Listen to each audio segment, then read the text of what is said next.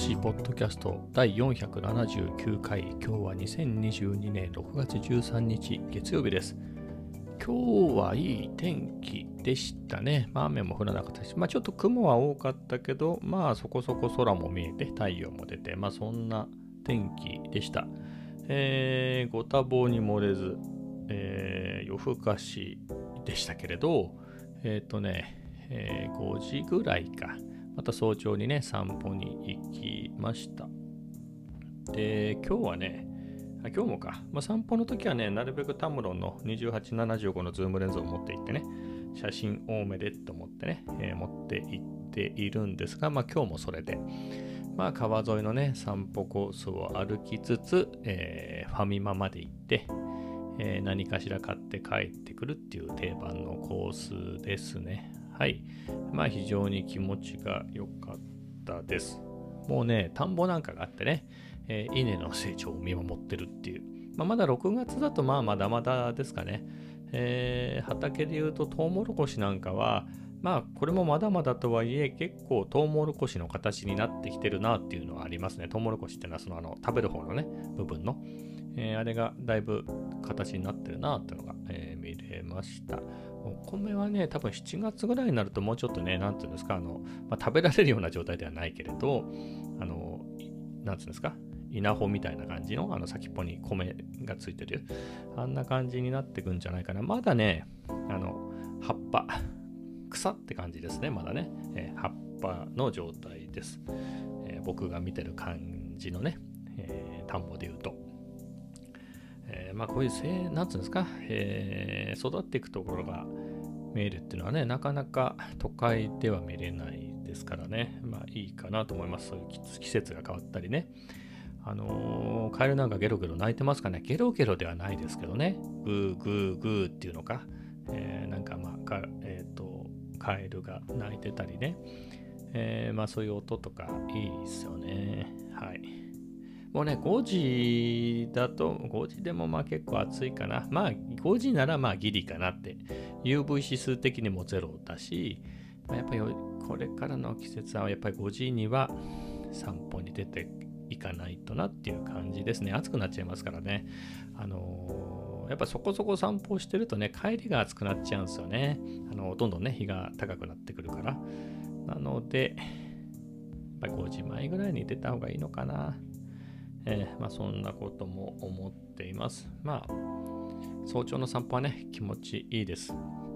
あのー、いやね、今やってる話で言うと、あのー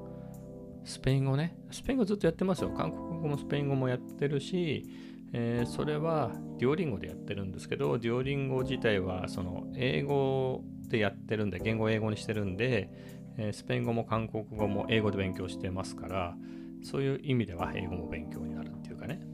えー、なんですが、えっ、と、韓国語は、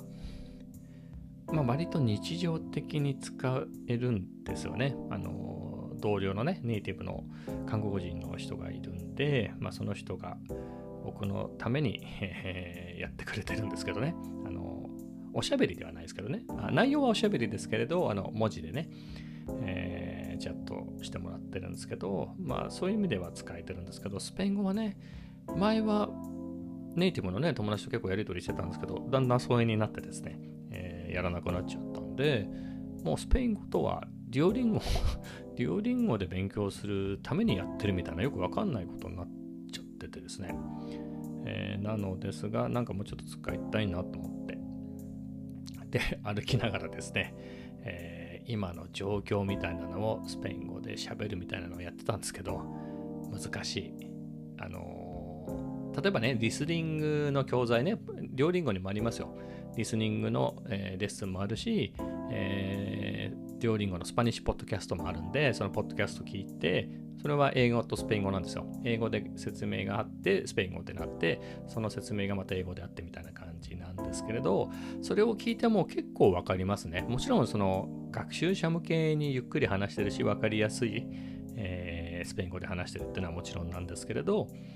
あの自分がしゃべるって考えた時に全然そのレベルでいいからフルフルエントにね話せたらいいなゆっくりでもいいからっていうところなんですけど、それも出てこないですよね。うん、あの本当に簡単なことだけど出てこない。えー、分、なんか頭の体操にはいいっすね。うん。なんて言うんでしょう。例えば、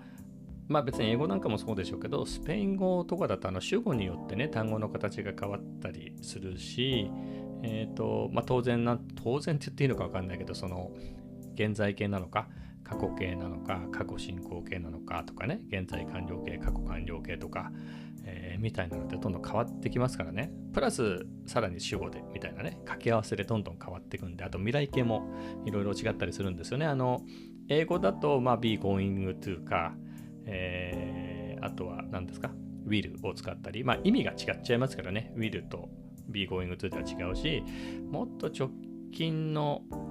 未来でいくと、いわゆる形としては現在進行形使いますよね。もう俺これ買いますみたいな時にもう I'm buying 何々みたいな感じで未来のこと言ったりしますからね。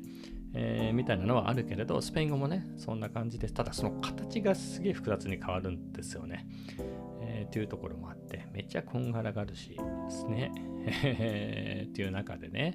あれどうだっけ？みたいな。だそもそも単語も忘れたりするでしょ？例えば歩いていて、カラスがいたんですよ、カラス。カラスって何だっけかな？韓国語も一緒にやってるでしょ？すると、韓国語で、だから英語だったら苦労ってのわかるじゃないですか。ね。英語で苦労は大体わかるでしょ？そこそこほら、虎がタイガーとか、そんぐらいは英語いくらできないって言ったってわかるじゃないですか。な感じで、ね、あの、ツバメがスワローみたいなのぐらいわかるじゃないですか。ヤクルトスワローズとかね。なんだけど、あれ、スペイン語でなんだっけ？みたいな。つか、そもそも知らないかもなとかね、思うわけですよ。で、微妙なのが、英語と他の外国語を間違えることは僕はないんですよ。だって中学の頃からやるでしょ？で、割と好きだったんで、英語と他の外国語が混ざって混乱することはないんだけれど、英語ほど、まあ大して英語できないけど、それよりもさらにできない、もう第二外国語の韓国語とスペイン語は、意外とその英語以外の外国語つながりで結構あれ？ってなる時があるんですよ。例えば、さっきのカラスですよ。えっ、ー、とね、確か韓国語だとカマギだと思うんですよね。カマギだと思うんですよ。まあ、両リンゴに出てきたからなんですけど、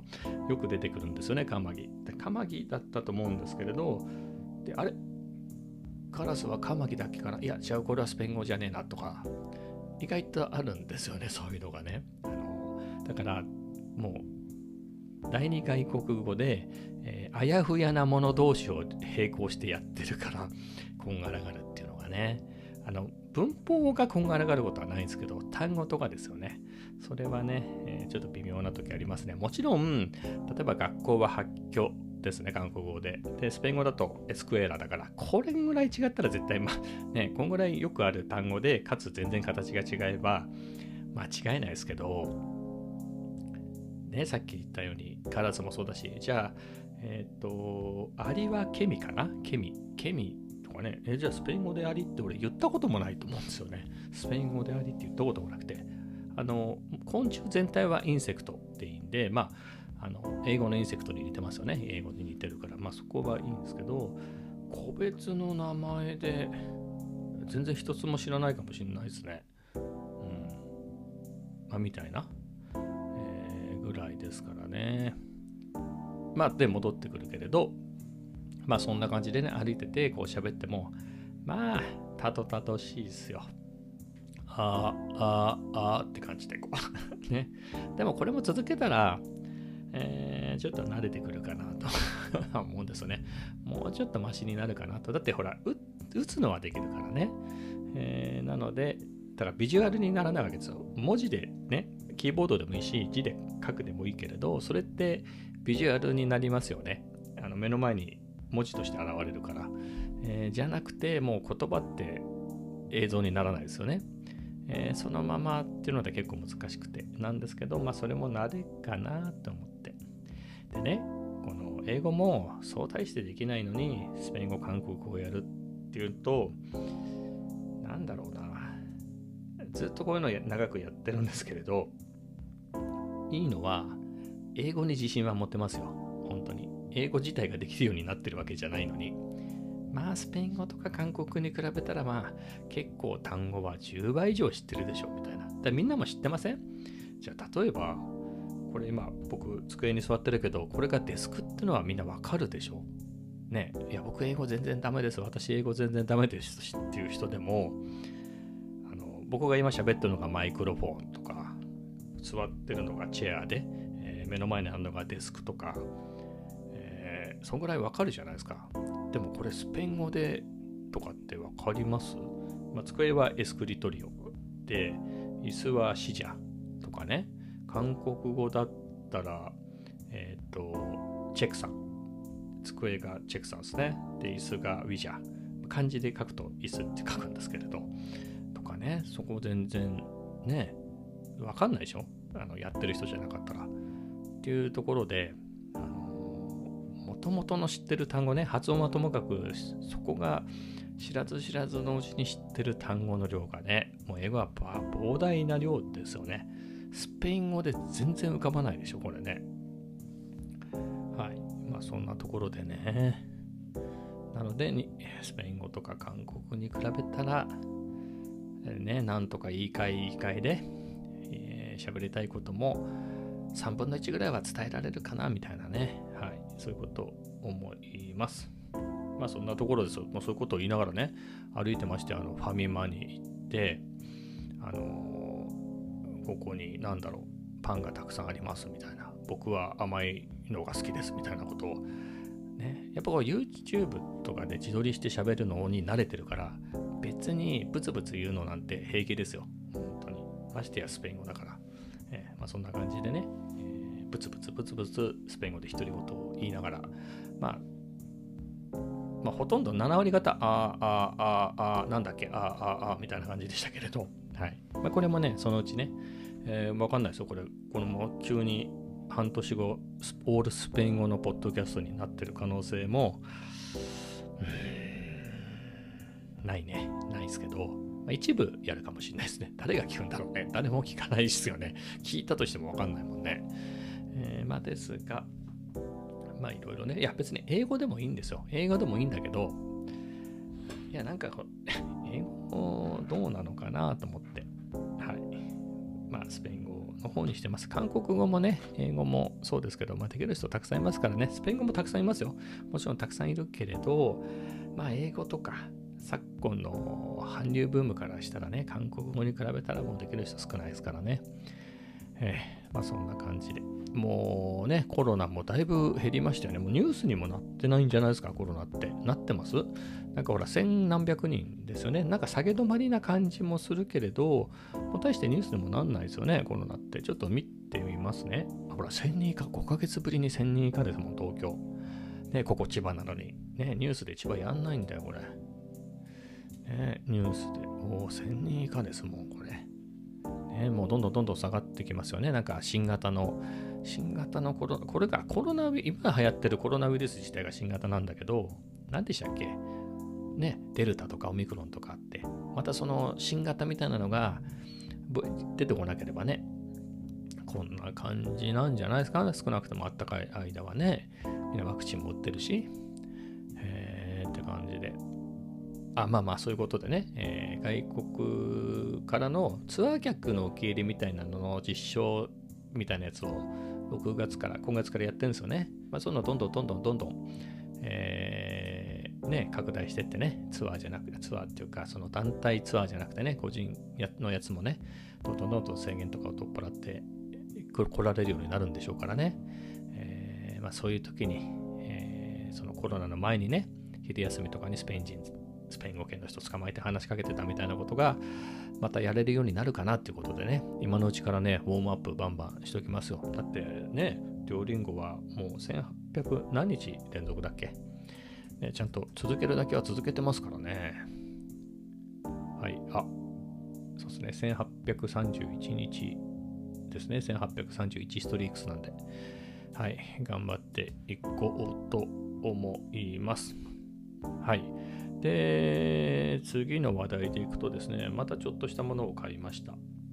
まあ、カメラ関連のものなんですけど、えっ、ー、と、なんていうのかな。えー、まあ、商品名で言っちゃうと、ピークデザインっていうね、多分サンフランシスコですよね。アメリカのカメラアクセサリー系の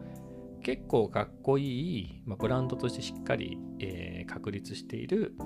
えー、アクセサリーメーカーなんですね。ストラップであるとか、三脚とか、そういうのを、え、割とそこそこするやつを作ってるとこなんですけど、そこのね、まあ、キャプチャー V3 ってやつ、まあ多分 V3 ってぐらいだから3世代目なんでしょうけど、それをね、えー、買い足しました、一つ。まあ、何かっていうと、えっとね、カメラの底にくっつけるプレートと、えー、この受け側のキャプチャーっていうのの組み合わせなんですけれど、これをね、あると、あのまあ、例えば、えっとね、キャプチャーの本体の方でいくと、えー、これをね、えー、例えばバックパックの肩のとこにくっつけたり、肩紐っていうの、えー、あとはベルトに固定したりとかしてね、で、そういうとこにそのカメラ側にくっつけたキャプチャーのプレートと合わせるとカチャンとワンタッチでね、え固定できると。だからすぐハンズフリーになりますよね。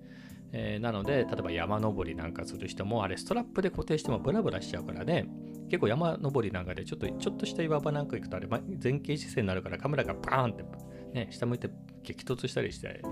ね、動きにくいんでしょ、まあ、そういう時にね、ガチャンってはめたりとか。まあ山登りしなくてもね、普段使いでもやっぱりここにあのバックパックとかにね、くっつけられるとすごい便利なんですけど、まあそういったものです。で、僕はそれを10月ぐらいかな、去年の。1個買ってみて、もうすごい愛用してるんですけれど、まあ、もう1個欲しいなと思いつつ、結構するんですよ、これ。ね、あれオールアルミ金属製で1万円ぐらいするんで、もう1個はどうかなと思ってたんですけれど、えー、買いいたしました。まあ、なんでかっていうと、まあ、えー、まあこれね、取り外ししてまた他のところにくっつければ使えるんですけど、全然。ネジで留めてるだけだからできるんですけど、まあそれもめんどくさいなっていうので。で、えー、まあ大きなで、大きなのでいくと、これこれからね、もう6月ですけど、どんどん暑くなってきたときに、今、バックパックにこのキャプチャーくっつけてカメラガチャンってはめて持ち歩いてるんですけれど、背中熱いですよね、バックパック。っていう時に、バックパックじゃなくてトートっていう選択肢もあるなと思って、うん、背中熱いですからね。えー、なので、そういう時にバックパックの紐ところにキャプチャーくっつけてるからキャプチャーが使えないわけですよ。で、でもやっぱり荷物が多い時はバックパック使うから夏の間だけ外しとくってわけにもいかなくて、えー、まあ、その日のその日によってね、買えるんで。なので、付け替えるのめんどくさいんでもう一個買おうっていうことで、えー、買いましたね。まあ他の用途で言うと、最近あの冒頭に話しましたけどね早朝散歩みたいな時にさすがに早朝の川沿いを歩くのに別に MacBook もいらないからそのバックパックいらないでしょ？でストラップは持って同じくピークデザインのストラップも持ってるからそれでね斜め掛けして持ち歩いてて別に持ち歩く分にはそんな不便じゃないんですけれどあのやっぱり動画撮るときにあのストラップって邪魔なんですよねなので、ちょっとこれ厳しいなと思って。まあ、完全に横だけで撮るんだったらまだいいんだけど、なんだろう、SNS 向けに縦位置で撮ろうなんてやると、液晶と干渉するんですよね。えー、邪魔くさいな、みたいなところがあって、まあ、それでキャプチャー買おうかって思ってね、えー、買いました。で、まあ、このキャプチャーは、まあ、あのね、バックパックにつけてるやつは完全にバックパックに、えーつけっぱなしにして、この買い足した方は、まあ、腰のベルトにね、つけるなり、あとはそのバックパックじゃない斜め掛けのね、ちょっと小型のバッグみたいなのだけで済むときにはね、そこの肩紐のところに、えー、くっつけてとか、まあいろいろ、え、用途に応じて、まあ、付け替えてやっていこうかなと思っています。で、これね、昨日注文したんですよ、一回。あ、いいなと思って、買う、やっぱり買おうと思って注文したんですけど、いや、待てよと。そうは言っても1万円ぐらいするしな、つって一回キャンセルしたんですよ。で、うだうだしてたんですけど、えー、やっぱりね、その今朝の、えー、早朝散歩してる時に、えー、ストラップ邪魔だなと思って、やっぱり。やっぱキャプチャー買おうと思って。それで、したらね、珍しくなんですけど、え今日のですよ、朝の段階で、今注文したら本日中にお届けしますみたいななってたんですよ、Amazon で。ああ、じゃあ今日届くんだったらいいかと思って、えー、それでポチりました。とはいえね、さすがにあの7時とかに注文して、あの午前中に届くってことはないんでね、えー、あの夜でしたけれど、まあ、届いたので、ちょっと明日ね、明日、確か朝、っていうか午前中ずっと雨みたいなんで、早朝散歩では試せないんで、まだ雨が降ってなかったんで、まあ、夜11時ぐらいでしたけれど、ちょっとね、腰のベルトに装着して、えー、ちょっとコンビニに行ってきました。まあ、非常に良かったですね。まあ、腰につけるの自体は試したことあったんですよ。もともとキャプチャーエッグを持ってますからね、それ腰につけたらどうなるんだろうっていうので試してたんですけど、今回は、そのね、もう一個ね、このキャプチャーと合わせて使うプロパッドっていうやつがあるんですね。何かっていうと、なんかこれ、まあ、ベルトにくっつけるときにこれを使うとより快適になるよっていうアタッチメントなんですけれど、まあ、ちょっと解説が難しいんで割愛しますが、まあ、3000円ぐらいのものなんですけど、えー、まあ、それを、それはね、今回初めて買ったんで、まあ、それの合わせて使った場合の使い心地は、まあ、非常に良かったですね。うん、やっぱハンズフリーでね、まあ、ストラップでも手はね、フリーになりますけど、やっぱブラブラしないっていうのが、あすごくいいし、何せもうずっとね、バックパックで、えー、キャプチャーね、くっつけてカメラ持ち歩いてて、その運用に慣れてたんで、やっぱりキャプチャーの方がいいですね。うん、はい。まあそんな感じです。だからね、例えば仕事なんか行くときに、えー、リモートじゃなくて会社行ったときに、まあ、だからキャプチャーにくっつけてるわけですよ、バックパックに。でも会社に着いたらバックパック背負わないでしょ？会社の中では。えー、っていう時にちょっとコンビニ行こうかなとか、ちょっとランチ行こうかっていう時にストラップに付け替えてたんですけど、まあそういう時にもね、ストラップじゃなくて、このベルトにつけたキャプチャーで、えー、出かけられるんで、うん、非常に、えー、取り回しが良くなるなと、はい、期待しています。まあそんなところでしょうか。あとは何の話しましょうかね。あ、ゲームの話しましょうか。えっ、ー、とね、ゲームはもうグランツーリスモ7を惰性でやってるだけなんですけれど、えっ、ー、と、ちょっとね、ニュースで、まあ、ゲームのニュースが入ってきたんですけど、あの、グランツーリスモ3月4日とか発売でしたかね。その1週間前かに発売されたホライズン、えー、フォービドゥンウエストですね。僕はその前作にハマって、ということで、その今回のね、最新作も買ってプレイして、一旦イージーモードでクリアはしたんですけれど、えっ、ー、と、それのね、大型アップデートが発表されてましたね。いつかみたいなのはね、ちょっと見てなかったんですけど、でも、えー、僕が期待していたような内容はあって、えー、いつなのかな？ちょっとフォービドンウエスト。ちょっと、ホライズンフォービドンウエストアップデートみたいなのでニュース出るでしょうね。えっ、ー、と、あ、新要素を複数追加する。あ6月 6, 3日に配信されてたんだ 全然気づかなかったえもうアップデートされてんだ。えー、今日13日ですからね、10日前に、えー、もう、あれですね、えー、何ですか、アップデートされてたんですね。あの、ちょっと詳しくは見てないんですけど、僕が目玉って感じてるのが、あのね、前作はそうなっていたんですけれど、レベルがいろいろあるんですよね。ストーリー、イージー、ノーマル、イージーの上にノーマルがあったか覚えてないですけど、ノーマル、 difficult みたいな感じの、えー、4つぐらいのレベルになっていたんですけれど、そのそれぞれのレベルでね、えー、クリアしますと。クリアしたときに、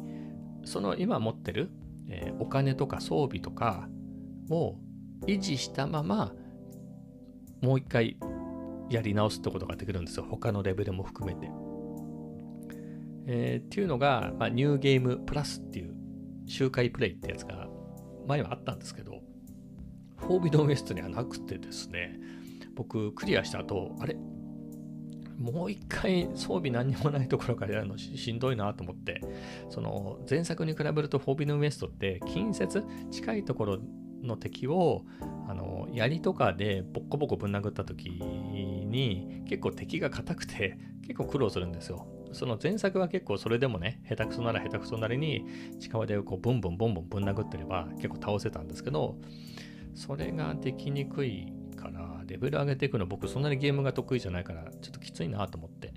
えー、でもそのうちアップデートされるかなと思ってね、えー、まあ、グランツーリスモも出たっていうことで、えー、やってなかったんですけど、まあ、周回プレイがね、できるっていうことなんで、えちょっと上のレベルでね、また最初からあの装備とか、あのスキルとかね、お金とかはそのままでね、え、アイテムとか持ったままで新しくやれるのは非常に良いなと思って、はい。それが目玉ですね、僕的には。ふんふんふんふんふん。ちょっとね、最近全然やってなかった。もう本当やってないのはもういつからやってないんだろう。2月の25とかぐらいに出たんですよ。で、一旦クリアするまではやったから、グランツーリスモが出て2週間ぐらいはかぶってやってたんじゃないかなと思うんですよね。でもそっからだから、多分、待ってね、456って3ヶ月ぶりぐらいですね。はい。3ヶ月ぐらいやってない。これってね、こういうゲームって操作が複雑だから、ちょっと間が空いちゃうとね、どんどんどんどん、ああ、なんかうまく動かせないんだろうなとか思うとやらなくなっちゃってね。えー、それであっという間に、えー、3ヶ月経ってしまいましたけれど、ちょっと見ると、えー、なんだ？さっき言ったね、周回プライ、ニューゲームプラスができますっていうのと、ニューゲームプラスを選んだ時に新しい武器とか何かがいろいろ出てくるみたいですね。あと、これは僕には関係ないですけど、最高難易度のウルトラハードっていうのが追加になってると。えー、みたいですね。うんあ、ビジュアルの改善、パフォーマンスモード、えー、そういうのもあるんですね。PS5 でも関係あるのかな？結構パフォーマンスに余裕がありそうですけれど。うん。はい。まあそんな感じでね、ちょっと久しぶりにやってみようかなと思います。まあ大好きなゲームなんで。はい。まあそんなところですかね。まあ26分ということで、まあ、特にこの後追加する話もないんで、えー、今日はこの辺で終わりたいと思います。えー、それではまた明日。